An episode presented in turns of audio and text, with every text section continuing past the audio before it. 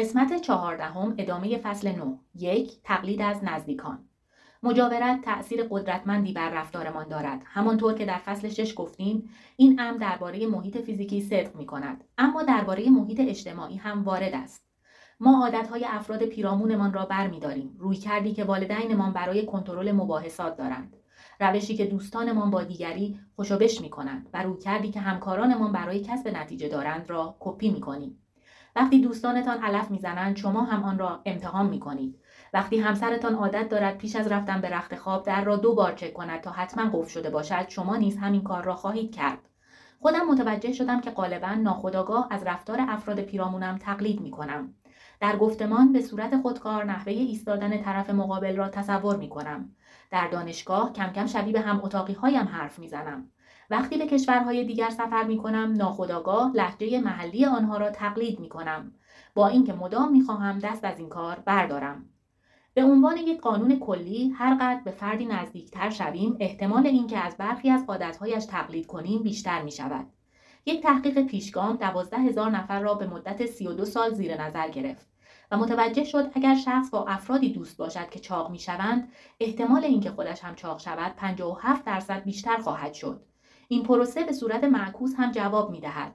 مطالعه دیگری نشان داده که اگر یکی از افراد حاضر در رابطه وزن کم کند در یک سوم موارد طرف مقابل نیز لاغر خواهد کرد دوستان و خانواده ما نوعی فشار مشهود را ایجاد می کنند که ما را به سمت خودشان می کشانند.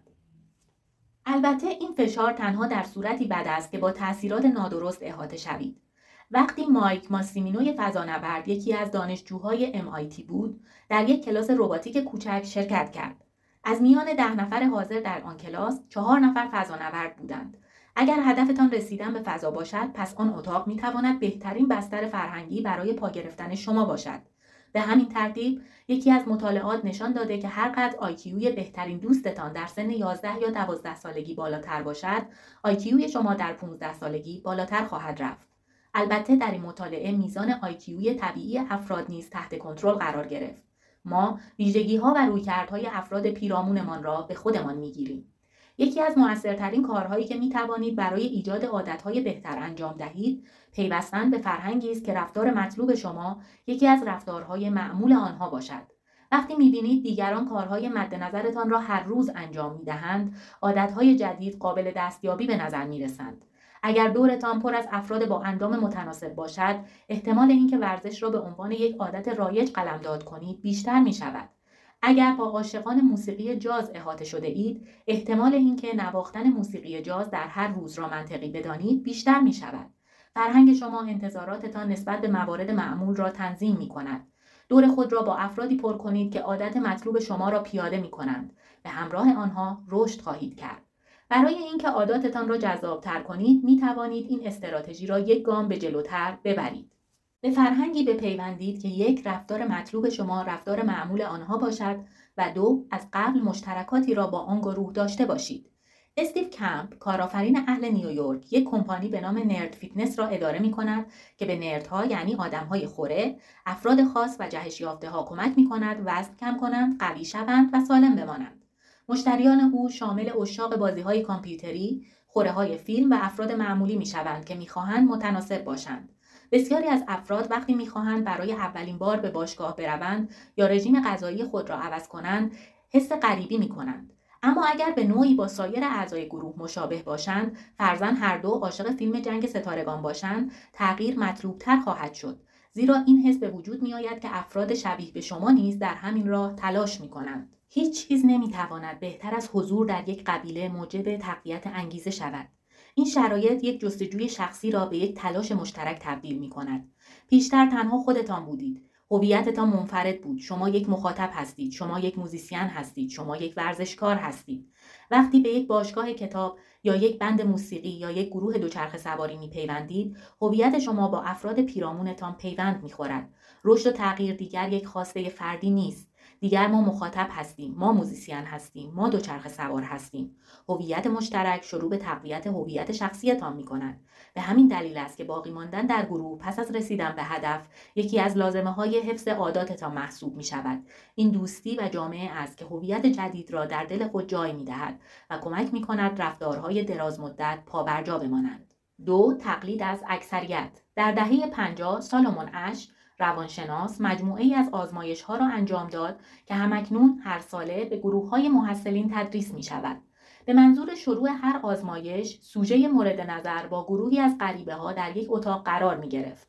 سوژه ها خبر نداشتند که سایر حضار اتاق در حال ایفای نقش هستند و دستور گرفتهاند که پاسخهای مشخصی را به برخی سوالات معین ارائه کنند. ابتدا یک کارت که یک خط روی آن کشیده شده بود و سپس کارت دوم که مجموعه ای از خطوط روی آن کشیده شده بودند به گروه نشان داده شدند. از هر شخص خواسته شد در کارت دوم آن خطی که از نظر طولی با خط روی کارت اول مشابه است را انتخاب نماید. در کتاب نمونه ای از دو کارت مورد استفاده توسط سالومون اش که در آزمایش معروف او برای انتباق پذیری اجتماعی استفاده شده قرار داده شده است. مشخص است که طول خط روی کارت اول با خط سی در کارت دوم برابر است اما وقتی گروه شرکت کنندگان ادعا می کردند طول این دو خط متفاوت است سوژه های تحقیق نیز غالبا ذهنیتشان را عوض می کردند و به جای اینکه به چشم خودشان اعتماد کنند سعی می کردند با جمع همراه شوند این آزمایش همواره به همین شکل شروع می شد. ابتدا تعدادی آزمون ساده بودند که همه افراد روی خط صحیح توافق داشتند. پس از چند راند دستگرمی آزمونی به شرکت کنندگان نمایش داده می‌شد که باز هم به اندازه اولی ها مشهود بود. اما این بار شرکت کنندگان داخل اتاق به شکلی آمدانه پاسخ نادرست را برمیگزیدند. مثلا در مقایسه شکل ده خط آ را انتخاب می کردند. همه متفق القول می گفتند این دو خط با یکدیگر برابرند. اگرچه طولشان مشخصا با یکدیگر فرق داشت. سوژه آزمایش که از این نیرنگ اطلاع نداشت بلافاصله سرگردان می‌شد. چشمانش از تعجب باز می‌شد لبخندهای عصبی می‌زد و واکنش سایر شرکت کنندگان را مجددا تحت نظر می گرفت. وقتی افراد یکی پس از دیگری پاسخ نادرست را ارائه می‌کردند پریشانیش افزایش میافت خیلی زود سوژه تحقیق هم به چشمان خودش تردید می‌کرد و سرانجام پاسخی ارائه می‌داد که می‌دانست نادرست است. اش این آزمایش را بارها و با طرق بسیار مختلف انجام داد. متوجه شد که با افزایش تعداد افراد میزان انتباق پذیری سوژه نیز افزایش میافت اگر صرفا سوژه به همراه یک نفر دیگر در اتاق حضور داشت بازیگر تحقیق نمی‌توانست تأثیری روی شرکت کننده بگذارد. آنها پیش خودشان می‌گفتند که با یک احمق در اتاق گیر افتادند. وقتی دو بازیگر به همراه سوژه در اتاق ظاهر می شدند کماکان تاثیر چندان زیادی گذاشته نمی‌شد. اما با افزایش تعداد بازیگران به سه و چهار و در نهایت هشت نفر سوژه بیش از پیش ذهنیت اولیه خود را زیر سوال می برد در انتهای آزمایش تقریبا 75 درصد از سوژه ها با پاسخ گروه موافق بودند اگرچه به وضوح مشخص بود که این جواب غلط است. هر زمان که نمی‌دانیم چه کنیم به گروه نگاه می‌کنیم تا راهنمای رفتارمان باشد. دائما در حال اسکن کردن محیط هستیم و از خود می‌پرسیم دیگران چه می‌کنند.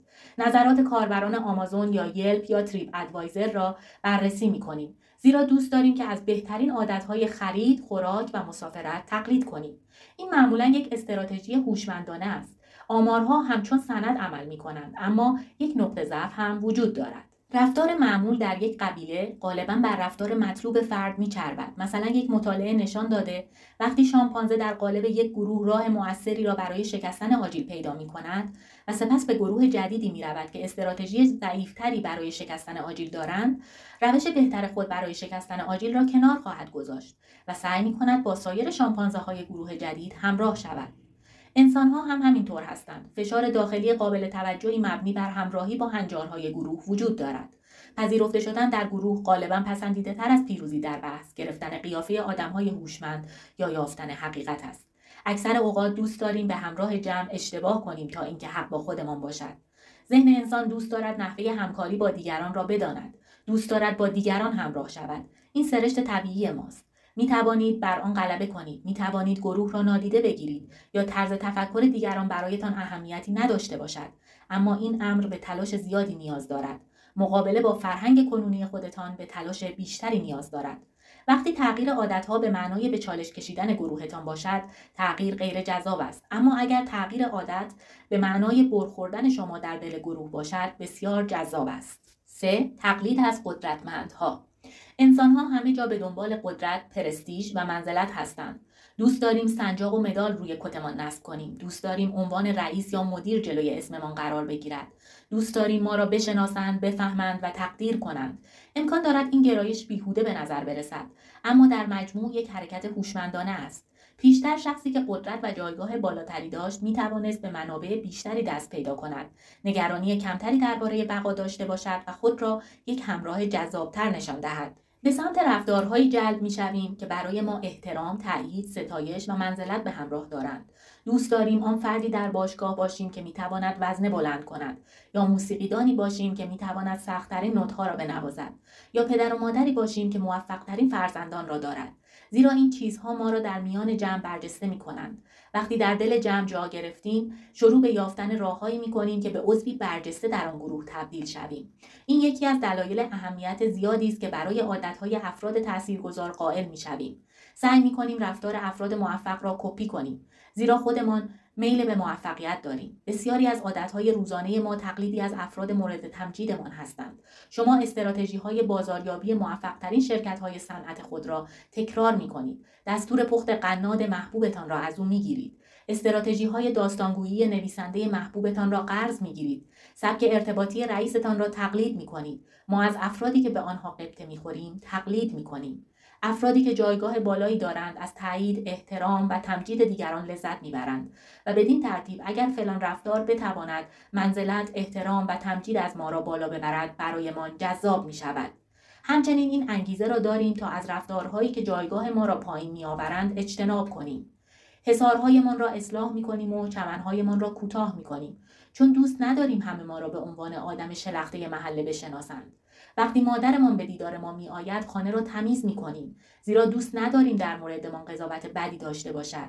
دائما با خودمان فکر می کنیم که دیگران در مورد ما چه فکری می کنند و رفتارمان را بسته به پاسخ آنها تغییر می دهیم. خواهران پلگار اوجوبه های شطرنج که در ابتدای فصل مطرح شدند سندی از تاثیر قدرتمند و ماندگار اثرات اجتماعی بر رفتار ما هستند. این خواهرها هر روز ساعات زیادی را به تمرین شطرنج پرداختند و دههها به این تلاش چه قابل توجه ادامه دادند.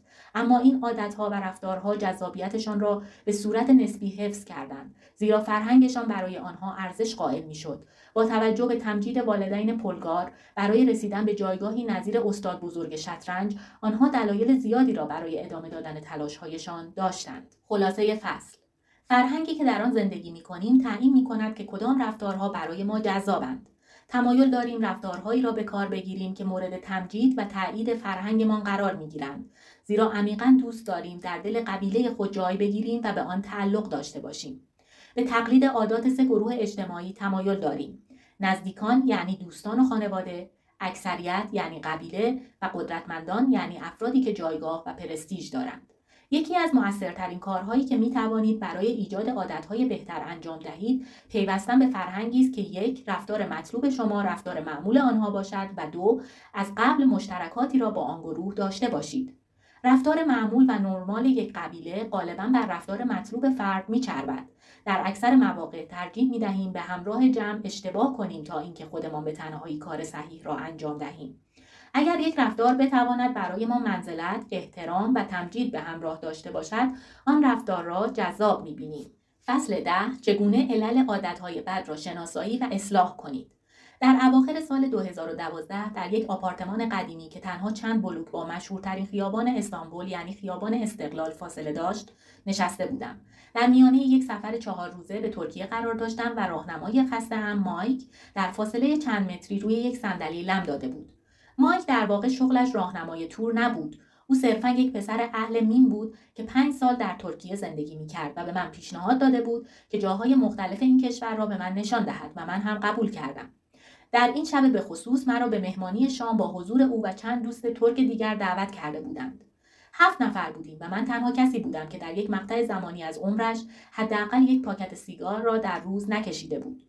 از یکی از ترک ها پرسیدم که چطور سیگاری شده است. او گفت دوستان. همیشه با دوستان آغاز می شود یکی از دوستها سیگار می کشد بعد از شما امتحان می کنید نکته واقعا جالب اینجا بود که نیمی از افراد حاضر در اتاق توانسته بودند سیگار کشیدن را ترک کنند. در آن مقطع مایک چند سالی بود که دیگر سیگار نمی‌کشید و قسم می‌خورد که این عادت را به خاطر کتاب آلنکار تحت عنوان یک راه ساده برای ترک دخانیات کنار گذاشته است.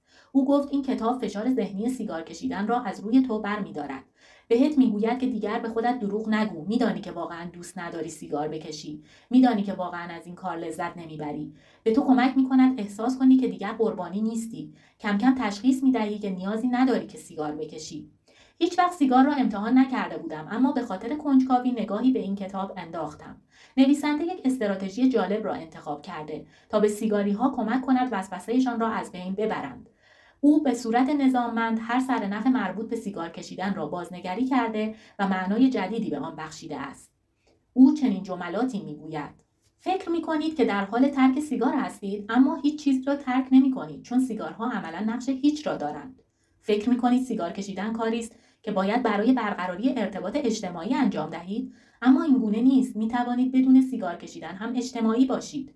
فکر می کنید سیگار کشیدن موجب تخلیه استرس می شود اما این گونه نیست. سیگار کشیدن اعصاب شما را آرام نمی کند بلکه آن را از بین می برد دوباره و دوباره این عبارتها و عبارتهای مشابه را تکرار می کند او می‌گوید این را خیلی سریع در مغزتان فرو کنید. هیچ چیزی را از دست نمی دهید و عواید مثبت خارق العاده را نه صرفا از منظر سلامتی، انرژی و سرمایه، بلکه از نظر اعتماد به نفس، عزت نفس، آزادی و از همه مهمتر طول و کیفیت زندگی آینده خود به دست میآورید. زمانی که به انتهای این کتاب می رسید سیگار کشیدن در نظرتان مسخره ترین کار دنیاست. و اگر دیگر هیچ فایده ای را برای سیگار کشیدن متصور نباشید پس دلیلی برای استعمال آن نیست. این همان عکس قانون دوم تغییر رفتار است. آن را غیر جذاب کنید. می‌دانم که شاید این ایده خیلی ساده و سرسری به نظر برسد. اینکه صرفا ذهنیتتان را عوض کرده و سیگار کشیدن را ترک کنید اما چند دقیقه با من همراه بمانید. مبدع وسوسه ها هر رفتار دارای یک وسوسه سطحی و یک انگیزه عمیق و اساسی تر است. غالبا وسوسه ای دارم که این چنین است. دوست دارم تاکو بخورم. اگر از من بپرسید چرا نمی‌گویم؟ چون برای زنده ماندن به غذا احتیاج دارم. حقیقت اینجاست که جایی در اعماق وجودم برای خوردن تاکو انگیزه دارم چون باید بخورم تا زنده بمانم. انگیزه اصلی و اساسی من این است که آب و غذا بخورم حتی اگر به صورت ویژه حوس تاکو کرده باشم. برخی از انگیزه های اساسی این گونه هستند حفظ انرژی کسب غذا و آب یافتن عشق و تولید مثل ارتباط و پیوند با دیگران کسب مقبولیت و تایید اجتماعی کاهش ابهام دستیابی به جایگاه و پرستیژ. وسوسه و تمایل نمایش ویژه‌ای از انگیزه های اساسی و درونی ماست. مغز شما با میل به سیگار کشیدن یا چک کردن اینستاگرام یا انجام بازی های کامپیوتری تکامل نیافته است. در اعماق درون شما خواهان کاهش میزان ابهام و استراب کسب تایید و مقبولیت اجتماعی یا دستیابی به شعن و منزلت هستید. یافتن عشق و تولید مثل استفاده از تیندر ارتباط و پیوند با دیگران جستجو در فیسبوک. کسب مقبولیت و تایید اجتماعی پست گذاشتن در اینستاگرام. کاهش ابهام جستجو در گوگل. دستیابی به منزلت و پرستیژ انجام بازی های کامپیوتری. عادتهای شما راهکارهای مدرن برای تمایلات دیرین هستند. نسخه های جدید برای نداهای قدیمی. انگیزه های اساسی رفتارهای انسانی. به همان شکل باقی میمانند. عادتهای مخصوصی که اجرا می کنیم بسته به دوره تاریخی که در آن حضور داریم تغییر می کنند. بحث اساسی اینجاست. روش های مختلفی برای حل و فصل یک انگیزه اساسی یکسان وجود دارد. امکان دارد یک نفر با کشیدن سیگار استرسش را تسکین دهد در حالی که شخص ثانویه با دویدن و ورزش استرابش را از بین می‌برد عادتهای کنونی شما لزوما بهترین روش برای حل مسائل پیش رویتان نیستند آنها صرفا روشهایی هستند که یاد گرفته اید از آنها بهره بگیرید وقتی یک راهکار را برای مسئله مد نظرتان پیدا کردید مدام سراغ آن می‌روید عادتها به همین شکل به وجود می آیند. این ارتباط های میان راهکار و مسئله هستند که تعیین می کنند فلان عادت ارزش تکرار شدن را دارد یا خیر. همانطور که در مباحثاتمان پیرامون قانون اول مطرح کردیم مغز شما دائما در حال جذب اطلاعات و رصد کردن سرنخهای محیطی است هر بار که یک سرنخ را دریافت می کنید مغزتان شبیه سازی انجام می دهد و حرکت بعدی را پیش بینی می کند سرنخ متوجه می شوید که اجاق داغ است. پیش بینی. اگر به آن دست بزنم می سوزم پس نباید دستم را به آن نزدیک کنم. سرنخ می بینید که چراغ راهنمایی سبز شده است. پیش بینی. اگر پایم را روی گاز بگذارم می توانم به شکل ایمن تقاطع را رد کنم و به مقصدم نزدیکتر شوم. بنابراین باید پا را روی پدال بگذارم. یک سرنخ را می بینید آن را بر اساس تجربه پیشین دستبندی می کنید و پاسخ متناسب را تعیین می نمایید همه اینها در یک لحظه رخ می دهد اما نقشی اساسی را در عاداتتان ایفا می کنند زیرا پیش از هر اقدامی یک پیشبینی ذهنی انجام می گیرد زندگی واکنشگرا به نظر می رسد اما در واقع مبتنی بر پیشبینی است در سرتاسر سر روز در حال پیشبینی بهترین اقدام خود هستید که این کار بر اساس آنچه دیده اید و آنچه در گذشته جواب داده صورت می گیرد. شما دائما آنچه در لحظه بعد رخ می دهد را پیش بینی می کنید. رفتار ما به شدت به این پیش بینی ها بستگی دارد. به بیان دیگر رفتار ما به شدت به نحوه تفسیر ما از رخدادها بستگی دارد. نه لزوما واقعیت عینی که این رخدادها در دل خودشان دارند. امکان دارد دو نفر به یک سیگار نگاه کنند و در حالی که یکی از آنها برای کشیدن آن اشتیاق دارد دیگری حالش از بوی آن به هم بخورد. یک سرنخ یکسان می تواند بسته به پیش بینی شما جرقه یک عادت خوب یا عادت بد را بزند. علت عادتهای شما در واقع آن پیشبینی های خاصی هستند که از قبل انجام می گیرند. این پیش بینی ها به احساساتی ختم می شوند که معمولا نحوه توصیف ما از یک تمایل، یک احساس، یک وسوسه، یک استرار هستند. احساسات و عواطف سرنخهایی که دریافت می کنیم و پیش هایی که انجام می دهیم را به سیگنالی تبدیل می کنند که می توانیم اعمال کنیم. آنها به ما کمک می کنند حواس کنونی خود را توجیه کنیم. مثلا به صورت خداگاه یا ناخداگاه می توانید میزان گرما یا سرمای بدن خود را حس کنید. اگر دما به میزان یک درجه افت کند، احتمالا هیچ کاری انجام نخواهید داد. اما اگر ده درجه کم شود احساس سرما می کنید و یک لایه لباس بیشتر می پوشید. حس سرما سیگنالی است که شما را به اقدام وامی دارد. شما همواره سرنخهایی را حس می کنید. اما تنها زمانی اقدام خواهید کرد که پیش بینی کنید در صورت فلان تغییر شرایطتان بهتر خواهد شد. وسوسه حسی است که می‌گوید دلتان برای فلان چیز تنگ شده یا بهمان چیز را در اختیار ندارید. تمایلی برای تغییر حالت درونیتان محسوب می شود وقتی دما افت می کند شکافی میان حس کنونی بدن شما و حسی که دوست دارید داشته باشید به وجود می آید این شکاف میان وضعیت کنونی و وضعیت مطلوب دلیل لازم برای اقدام شما را فراهم می کند وسوسه و تمایل تفاوت میان جایگاه کنونی شما و جایگاهی است که دوست دارید در آینده داشته باشید. حتی کوچکترین اقدام نیز با انگیزه تغییر وضعیت کنونی و ایجاد یک حس متفاوت همراه است. وقتی پرخوری می کنید یا فندک می‌زنید یا به جستجو در شبکه های اجتماعی می‌پردازید خواسته واقعی شما چیپ سیگار یا یک مشت لایک نیست. آنچه واقعا می‌خواهید ایجاد یک حس متفاوت است. احساسات و عواطف ما هستند که می‌گویند آیا در وضعیت کنونیمان ثابت بمانیم یا اینکه تغییری ایجاد کنیم. آنها به ما کمک می کنند درباره بهترین اقدام تصمیم بگیریم. عصب شناسان دریافتند که وقتی عواطف و احساسات ما لطمه می‌بینند در واقع توانایی تصمیم گیری را از دست می دهیم نمی‌دانیم باید دنبال چه چیزی برویم و از چه چیزی اجتناب کنیم. همانطور که آنتونیو داماستینو عصب شناس توضیح داده این احساسات است که به شما اجازه می دهد برچسب خوب بد یا بی تفاوت را روی یک چیز بزنید. مخلص کلام اینکه تمایلات مخصوصی که حس می کنید و عادتهایی که انجام می دهید تلاشی برای برآورده سازی انگیزه های زیرساختی و اساسی شما هستند. هر زمان که یک عادت به شکلی موفق یک انگیزه را برآورده می کند این وسوسه در شما توسعه می یابد که آن را تکرار کنید. در گذر زمان یاد می گیرید که چک کردن رسانه های اجتماعی حس دوست داشته شدن را به شما می دهد یا مشاهده یوتیوب به شما اجازه می دهد ترسهایتان را از یاد ببرید. عادتها وقتی جذاب می شوند که آنها را به احساسات مثبت نسبت بدهیم. و بتوانیم از این بینش به نفع خودمان بهره بگیریم. من شکوفه ایزد خواستی راوی این قسمت از کتاب هستم.